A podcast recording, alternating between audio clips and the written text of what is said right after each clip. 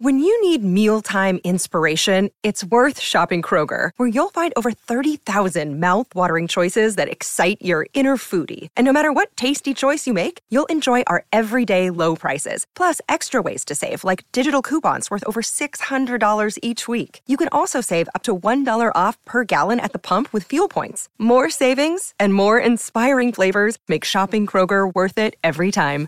Kroger, fresh for everyone. Fuel restrictions apply. Thanks for listening to the latest Football Digest podcast, available on all podcast platforms. Subscribe now through Spotify, Apple Podcasts, Acast, or wherever you get your podcasts from so you don't miss a single episode. Good morning and welcome along to Football Digest Extra Time with myself, Ned Keating. I'm joined today by my lovely colleague Connor Bromley as we run the rule over another busy weekend of Premier League action. And Connor, there's really only one place to start, isn't it? A instant Premier League classic, Chelsea 4, Manchester City 4, all action, loads of goals, exactly what you want on a Sunday evening, just as you're settling down to watch it. 4 4 point each. Was it a fair result in the end? Probably. I think the way the game went, it felt like a draw was almost the inevitable conclusion. You know, it was it was so up and down. There was momentum swings either way.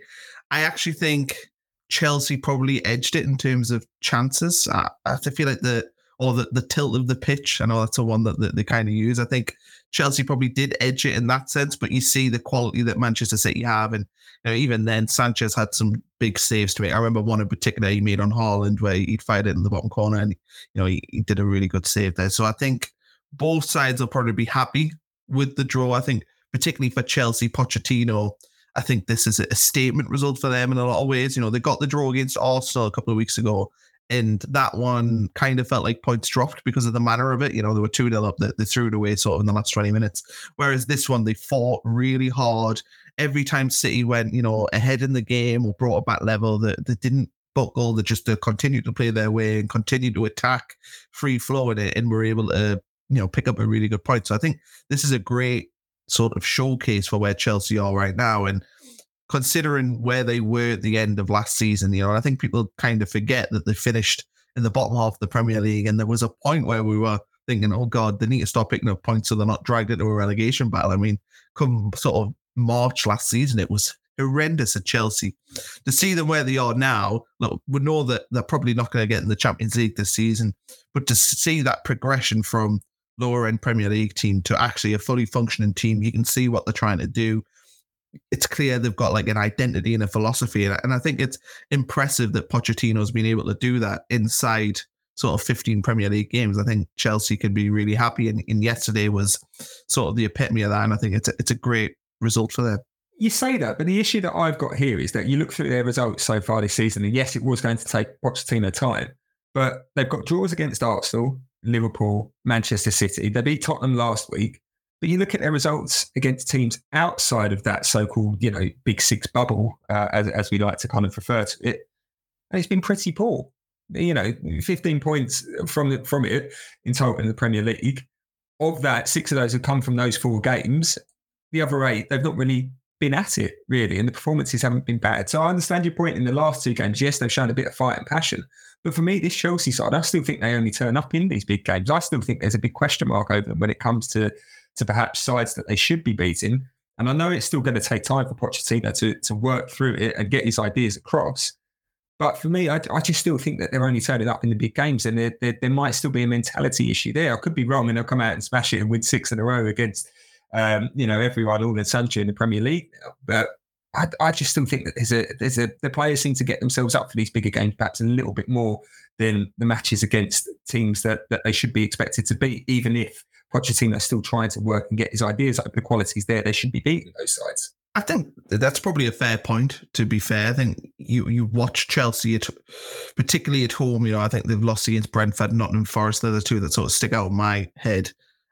But I think the key thing in them games is is actually the the clinical nature of the play. And I've watched them this season so many times and thought they're a really good team until they get the to the box and then they really struggle to score. And that's why I think maybe it isn't a mentality thing. Maybe it's more just that clinical edge that they don't have. Nicolas Jackson, he seems to have caught fire a little bit now, but he's been so wasteful in front of goal. And I don't necessarily blame him. He's had nobody really to help him either. And I think if they had Nkunku fit for this season, it might have been a little bit different so far. But I think it's that clinical edge they've lacked. I don't think there's been, you know, even that Brentford game they played the other week, they played really well in that game, apart from the fact they couldn't score. I don't think Pochettino could have done much different, really, beyond maybe an extra finishing session for them to have got a, a, different result in that game. And that's why I think there is progress there. Last season under Graham Potter, I felt like a lot of apathy at Chelsea, a lot of, you know, particularly as well when Lampard came in, as they just didn't look like a functional football team. You had no idea what they were trying to do. They were just all over the place, uh, like individual footballers who'd never played with each other before. And at least now, when you watch them, it looks like there's an understanding there. He's getting a tune as well out of players that struggled last season. I particularly look at Raheem Sterling. He had a stinking season last year, and this year he looks like you know the player that we kind of saw. I don't know if he's necessarily the Man City player we saw. He's getting closer to that level. He's far nearer that than what he was last season. So I think Chelsea, there's progress, obvious progress there, in my opinion. Even though they're, they're going to get dodgy results, and the reason why they're going to get dodgy results is they're not the finished article right now it's probably going to take Pochettino a couple of seasons really to get this team fighting again for top honors um, in the Premier League and, and fighting again on in Europe and, and cup competitions. But I think Chelsea kind of knew that this was a, a giant reset. You see a lot in American sports, the rebuild, you know, where a team just kind of tears it down and, and goes for it again. And even though Chelsea have spent an absolute ton of money, it does feel like they were in a rebuild phase, and Pochettino for me is is the right guy there, and and I've seen really good signs that they are on the comeback, and I think sort of if we're heading into not next season but the season after, I think we'll be talking about them as potential title contenders. I really do. Just like Pep Guardiola as well, suggesting that Chelsea will be fighting again for titles uh, before too long.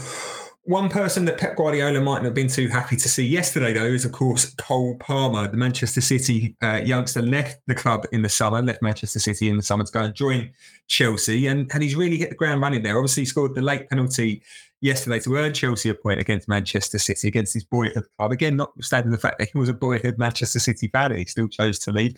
So all credit to him there. This morning as well, the news that Cole Palmer is into the England squad for the first time as well. We'll talk a little bit more about England later on, but kind of you have to say it's it's well deserved. You know, you know, even before that news this morning, we had him listed on running order as hitting the ground running at Chelsea, and he really has. He's he's really shone so far at Chelsea. One of their best players so far this season. That England call is probably justly deserved, richly deserved for his form.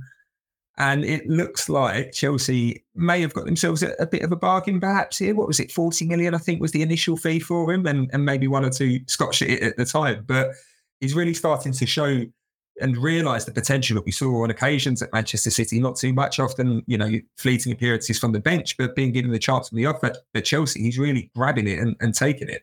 I think it's one of them transfers that you look at, and I think it actually benefited all parties. You know, I think Cole Palmer gets the chance to still continue playing for a top club, but also play every game and really showcase himself, which he wouldn't have been able to do at Man City.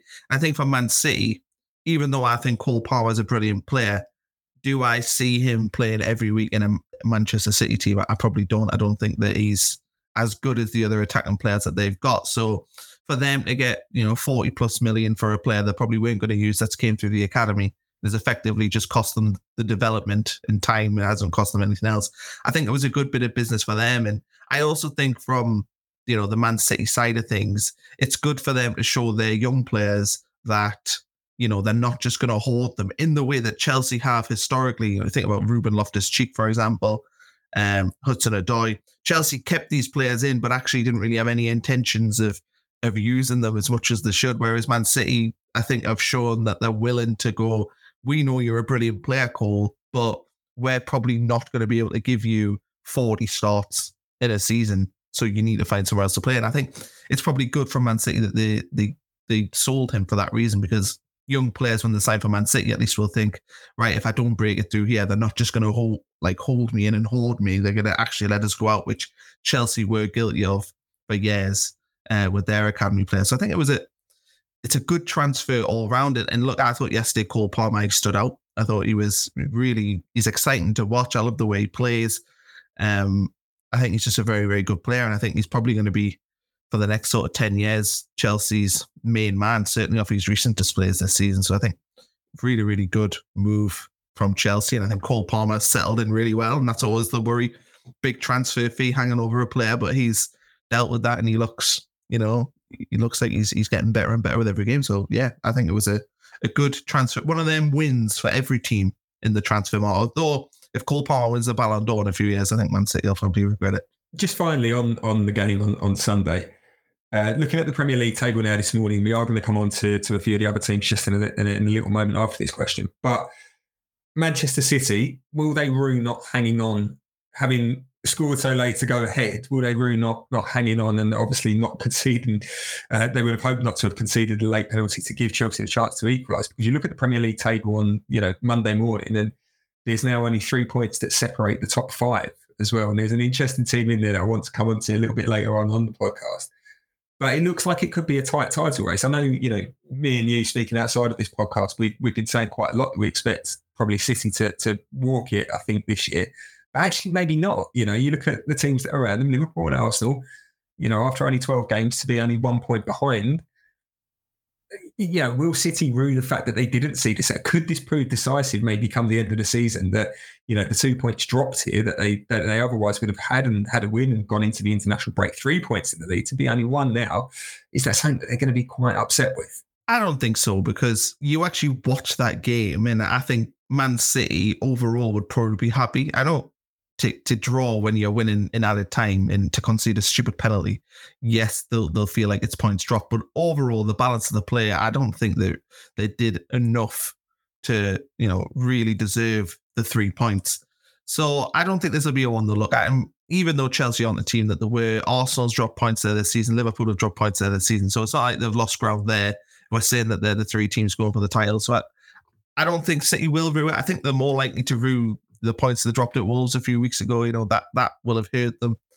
Um, because that's a game that normally is their bread and butter in terms of of winning it. Um, but yeah, I don't think it's it's the end of the world for Man City. I do think as well with Man City that they are a stronger second half of the season team, especially with Kevin De Bruyne probably coming in. You'd imagine he'll be probably fit and firing post January.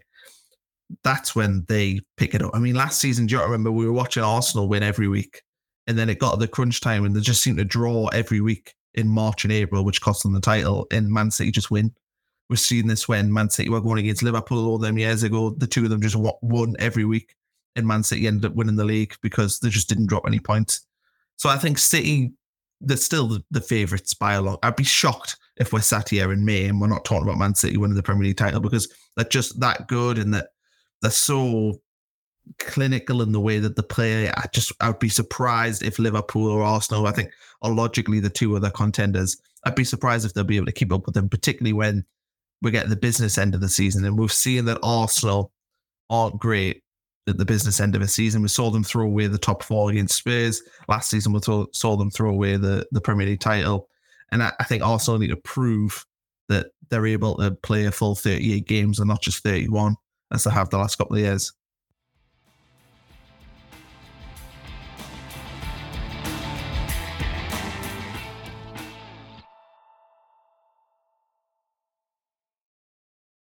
As you said there, Liverpool are now second in the table, just a point behind Manchester City.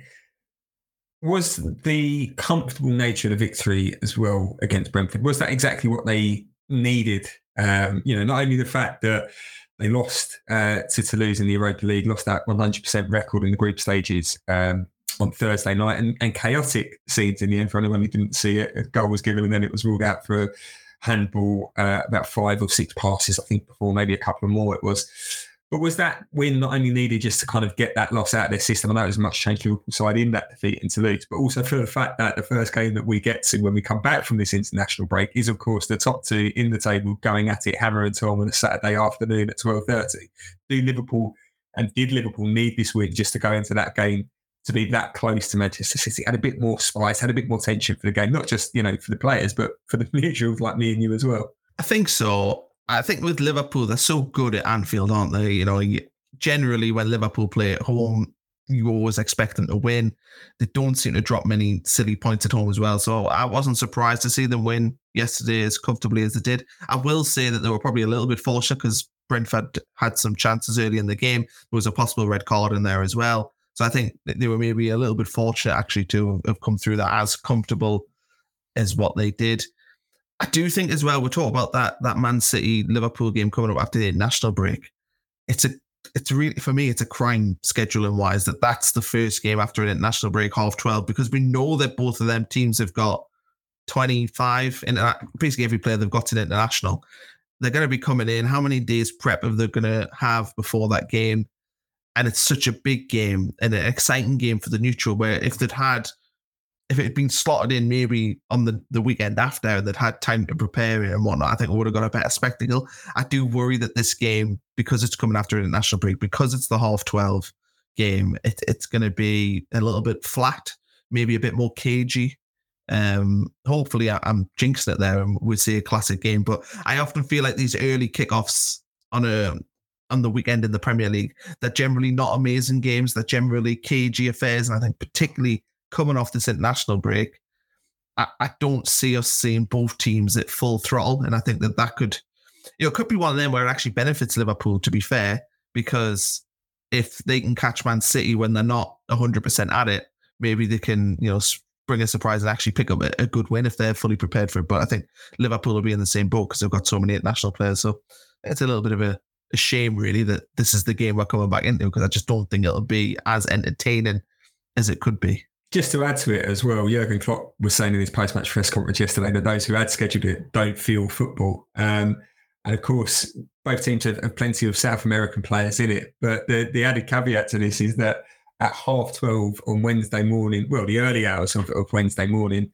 uh, Brazil play Argentina. So that's Ederson and Alvarez for Manchester City, and that's Alisson and Mac Allister for Liverpool. Not, you know, adding in, there's plenty of other, you know, South American players for Liverpool, obviously Darwin Nunez as well. And Luis Diaz, um, you know, Colombian action uh, for, for him as well, but just for those four players and four players who you probably would all say would start on that 12.30 on Saturday, you know, probably won't be back in the UK until maybe some point Thursday, late Wednesday night, some point Thursday, depending on when their flight back is. Again, it's just going to add to it. You kind of wonder whether or not we're going to get Stefan Ortega in goal for Man City and uh, Caoimhín Kelleher in goal for Liverpool.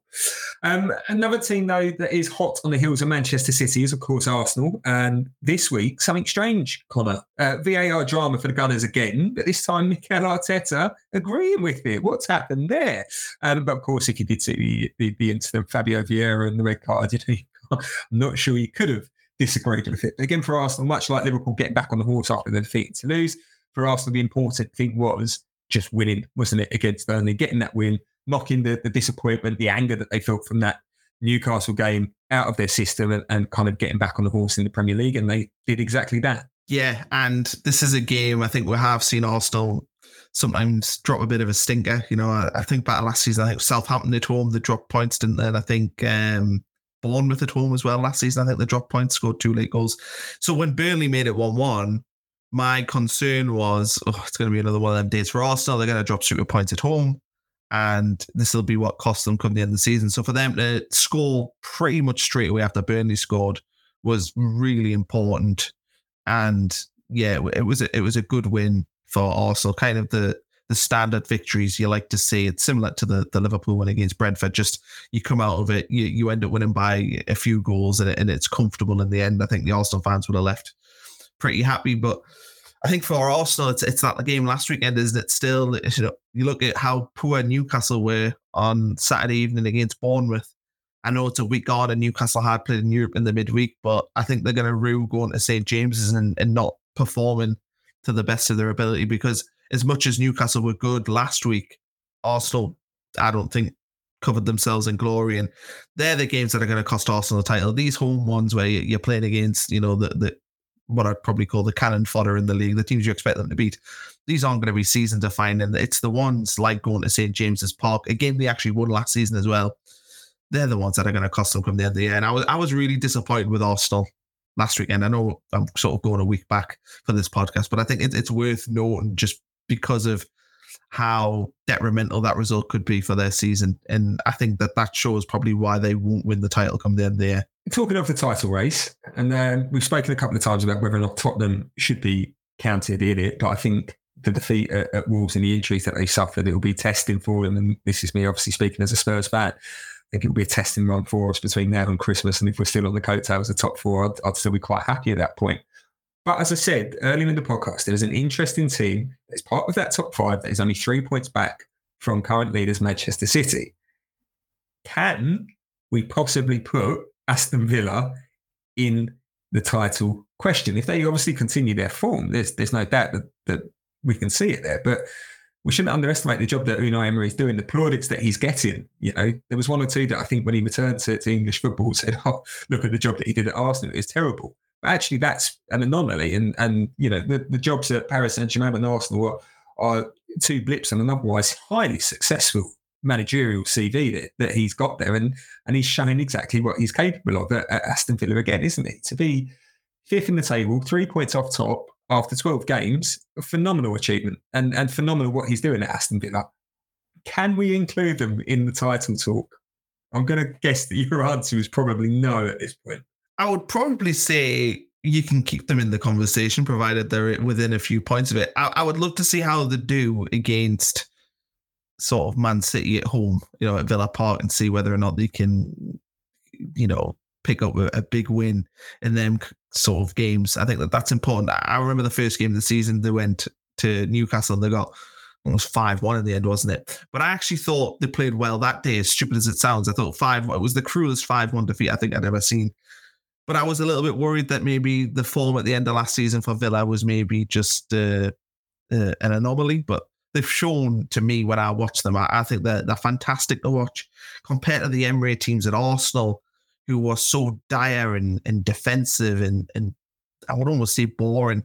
This team's fantastic to watch. So exciting, blistering going forward. I love what they've done in terms of their attacking options with Ollie Watkins sort of at the, the spearhead of that. They're so quick going forward, so skillful. Um, I really, really like them. And I don't think, you know, I don't think we'll be sat here at the end of the season with them being in the title conversation, but I certainly think they could be this season's Newcastle. You know, I think that they could definitely break into that top, well, five probably this season because we're probably going to get the extra Champions League place. But I think Villa could 100% finish in the Champions League places come the end of the season. And I think it'll probably be deserved. It's also good, though, for Aston Villa. I mean, I remember them years under Martin O'Neill where they just every year they were there and then they fell out towards the end of the season. I think it'd be great for their fans if they did finally, after years of sort of teetering near it, sort of 10 years ago to, to get in. I think it would be amazing for them. And I don't see a reason why they won't get it. Unai Emery, as you say, he's got a proven track record at this kind of club.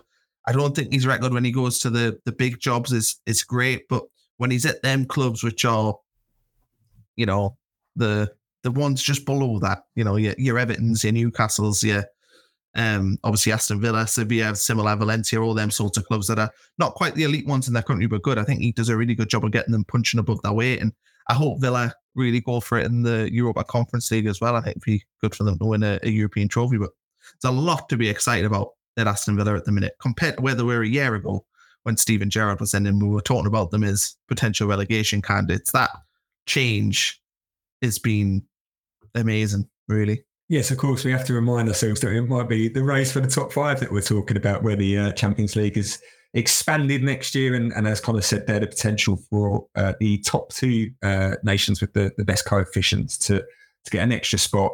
Um, and, and England are currently top of the uh, coefficient rankings with a 17 point lead uh, over Spain. So, and a, and a 37 point lead over Germany in third place as well. So, as, as Connor says there, it's looking quite confident. So when we get to March, April time, we start after talking about the top five instead of the top four. We have to remind ourselves of that potentially. Um, but just finally, and again, the fact that it could be the top five next year um, uh, in in the Champions League next season. Manchester United, again, only seven points back from top spot. Were we, you know, and, and another win at the weekend against Luton, were we perhaps a little bit too quick to write them off this year in the Premier League. You know, we, we all say that they've had a terrible start. 12 games gone to be only seven points back. It seems like a, a kind of minor miracle for Manchester United to be that close to top spot, despite what we know has happened for them so far in the Premier League. Were we were we a little bit too quick to write them off, or is it just that the, the teams below them haven't been as consistent, and that's allowed Manchester United to perhaps capitalise, especially when they've had a possibly slightly friendlier run of results between the last two international breaks? Well, I did see that they're actually top of the form table, aren't they? They've got four wins out of the last five games, which is funny. Uh, but no, I don't think it is overblown because anybody who knows anything about football, who's watched football this season and watched Manchester United, will know that they are not a very good football team. A lot of the results to me just seem a wee bit fortunate. I don't think they've played well, even at the weekend. 1 0 at home against Luton, you know, that that's a game that I don't think Man City win that game 1 0, do they? You know, I think Man City probably put three or four past them. And they very nearly dropped points there. Carlton Morris had a good header that was saved. I, I have not been impressed with Manchester United all season, and I think that they are overperforming in terms of points for their performances so far. I genuinely think that they are very doing very well to have as many points as they've got this season. I think the other thing that's key is is they don't draw games so that they just win or lose, which to me feels a little bit un, sort of unsustainable. I would suspect that probably they should have drawn more games this season in the sense of maybe some of their wins should have been draws and maybe some of the defeats should have been draws. Um, I I just don't see them getting into that top five come the end of the season. I really think they were a poor team. Look at Marcus Rashford not scoring goals. We've talked about Antony a million times in this podcast. Probably would struggle to get in the Sheffield United team. I think he's that poor. Um, you look at the defense. Lindelof still knocking about, scored at the weekend, but you know, what's he doing still knocking about his Man United centre back? Jonny Evans playing at centre back. He's fallen out with Varane, seemingly can't get him in the team. Um, Højlund still hasn't scored a Premier League goal yet. I think he's probably a decent player, but they're putting all their eggs in the basket of a, a kid, essentially, you know, and I just all over the pitch. I, I just don't see what they're doing. Even their midfield, Mason Mount, just hasn't done anything since he's went in there. Christian Eriksen, slow. Casemiro, slow. Scott McTominay, decent player, but generally doesn't get played in the right position, and I don't think is trusted. And I just look Diego Dalot, another one, still knocking about Man United, even though we know he's not good enough. I I just don't see how this team can have a successful year, a successful season, playing the way that they are, playing the style of football that they are, and with the players they've got. Um, so no, I don't think we were quick to say that it was a crisis. I think it is a crisis that has had some cracks papered over with very, very thin paper.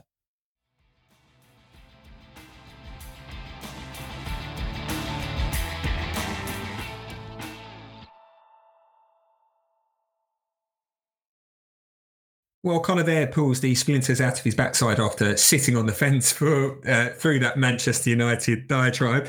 Uh, we are going to finish this morning with a quick little look ahead to England's international fixtures. They're against Malta on Friday and then away to North Macedonia on Monday. Uh, as we mentioned earlier on in the show, there has been one or two uh, changes to the squad this morning. Cole Palmer being one of three players to be called up to the squad, along with Rico Lewis and Ezri Konsa, all three having their first England call ups. Uh, they're in place of Lewis Dunk, James Maddison, and Callum Wilson, who have all withdrawn.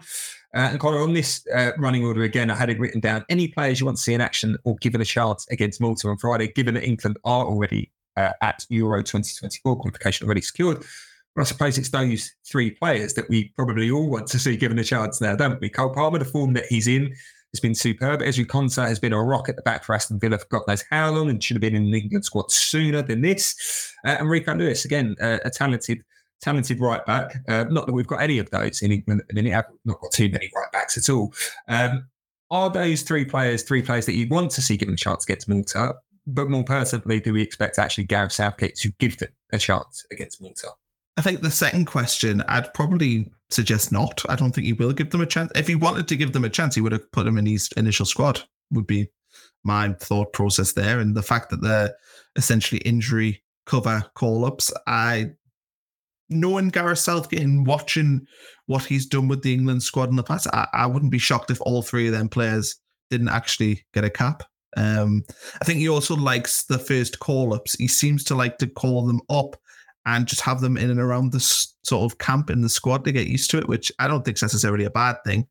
Um, but I would like to see all three of them in there. Look, England are through. They're essentially pointless games. Um, games that they should win pretty comfortably. I remember actually me and you talking before North Macedonia last time, and I predicted an England win, and you were like, "Oh, you know, you can't count out North Macedonia." I think England won like six 0 or something, didn't they? And they raided them. So I suspect both of them games they'll be comfortable wins. I just think you know you, you want to have a bit of trial and error. You want to try different things. Rico Lewis is a player that you know can can we try him? Maybe not actually at right back. He plays centrally for Man City quite a bit. Um, I think it'd be interesting to see him maybe try that in, a, in an England shirt. But I also think from Gareth Southgate's perspective, it's a chance to actually give players a little bit of rest. There's been a relentless schedule since probably before the since probably Euro 2020, really, since that summer of 2021. The players have had no breaks. They've been playing pretty much every week since then. And I think it would be a good chance for him to maybe just give players a little bit of a rest. And I, and I would have liked to have seen his England squad be a bit more experimental in that sense, just so that he could give players a little bit of you know breathing space and time off. The only other thing to note really with this squad is the fact that Raheem Sterling, even with the injury, still hasn't had a call up. I think that's really intriguing. It would suggest to me that he won't be in that England squad next summer, and it suggests as well that maybe Southgate's just finished with him as a player. I know he was asked at his press conference if there'd been a falling out there. Um, it just seems odd. He's been such an important part of that England squad for so long, and he even he was playing him last season in the England squad when England when he was really struggling at Chelsea. So when he found a little bit of form, it seems very strange for him to not even be in when there's been injuries. So I, I think there's a a story there that we maybe don't know when it comes to Raheem Sterling in England because I would have thought that he'd be in and around this England squad, especially with the injuries that they've had leading into these games. And just finally, as well, the, the quirk of the England squad. Yes, there are injuries to Luke Shaw and Ben Chilwell, uh, which explains their absences. But again, there is no left back in this squad, no natural left back in Gareth Southgate's squad. So it means that we're going to be subject to Levi Colwill or Kieran Trippier uh, playing against uh, Malta and North Macedonia in that position. The fact that there's not any left backs in the squad when the first two are injured. Of course, look, it's unfortunate they're both out injured at the same time, and ordinarily you'd expect them to be in the team. But is that a concern going into the Euros next summer that there isn't that depth? That you know, right back, we could probably name an entire eleven of English qualified players that could play in that position. But at left back, on the other side of that flank, there isn't that depth. You know, you look at it and probably who's who's the third one on the list behind uh, those two, you know, Dan Burn, we play him centre up again. Obviously, he's uh, he, he's out injured at the minute. You know, um, you know, there isn't that depth. I don't think in that position. Tyrick Mitchell at Crystal Palace potentially, but again, you know, that's that's third on the list. And would you have him really? Would you say that he's a good kind of call up to those two? Is it is it is it a concern, a position of concern for you ahead of next summer? I think so. Uh, it reminds me a lot, actually, of England, sort of in the early 2000s, where they, they didn't have a left midfielder. And I remember like Alan Thompson at Celtic was a rumored to be getting called up. Um, it is a, a position of weakness for England, but I, I think they've got so many good quality players that you'd like to think that a Colwill can fill in at left back if needs be, and you can sort of um, work around that. I mean, a lot of teams also play with sort of that inverted fullback on one side. So, you know, if you're playing let's just say Trent Alexander Arnold, because I think he'd be the best at it at right back. He can tuck into that central area, then he can go to a back three and the left back tucks in. I could I could maybe see him tactically doing that. But I think there's also other positions in the team. Striker, you know, Harry Kane gets injured. England have I, I would suspect in terms of minutes for centre forwards over the last eight years, Harry Kane's probably had 95% of them. England don't know what it's like to play with a different striker. And I think that is something that could hurt them. You know, if Harry Kane pulls up injured for Bayern Munich in May and does his hamstring, he's out for three months and he isn't at the tournament. England have got no idea how to play with any other striker. And I think it's almost naive in a lot of ways when we've had opportunities in games like this and friendlies, you know, the Scotland game in particular, to not have tried playing with give Ollie Watkins minutes just so we can see how he fits into the team. And maybe we need to play a little bit differently with him there because the last thing you want to do going into that tournament is have a a left back who is not a left back or is a centre back and has never played there and you're having to shoehorn him in. But also, if you've got an injury in that striker position, then England, I think, would go into that tournament maybe not screwed, but pretty close to screwed because they've never ever tried to play anyone else in that position. And it's silly considering we qualify for tournaments so easily and we've had friendlies that he just persists with playing Harry Kane when we know what Harry Kane can do. He's an amazing footballer. We know how to play with him. We don't know how to play with Ollie Watkins or Callum Wilson. I know he's injured for this game, but or Callum Wilson though, you know, and, and that for me is an area of concern heading into this tournament that we just haven't sort of used a bit of trial and error with the squad and see what we've got elsewhere. We've just kind of stuck with the tried and trusted players um, throughout all the games. Tried and tested, of course, including Jordan Henderson still again in the England squad, despite playing in a, a competition that perhaps isn't the most challenging or competitive as the as the Premier League is as well. Of course, Kalvin Phillips still in that squad despite getting many minutes for Manchester City. But that is probably a story for a whole nother podcast. Of course, Connor, thank you as ever for joining us this morning. Really appreciate your time. As always, of course, you can keep up to date with the latest from the Premier League and the international window across the Daily Star, Daily Mirror, and Daily Express websites. But for now, it's goodbye.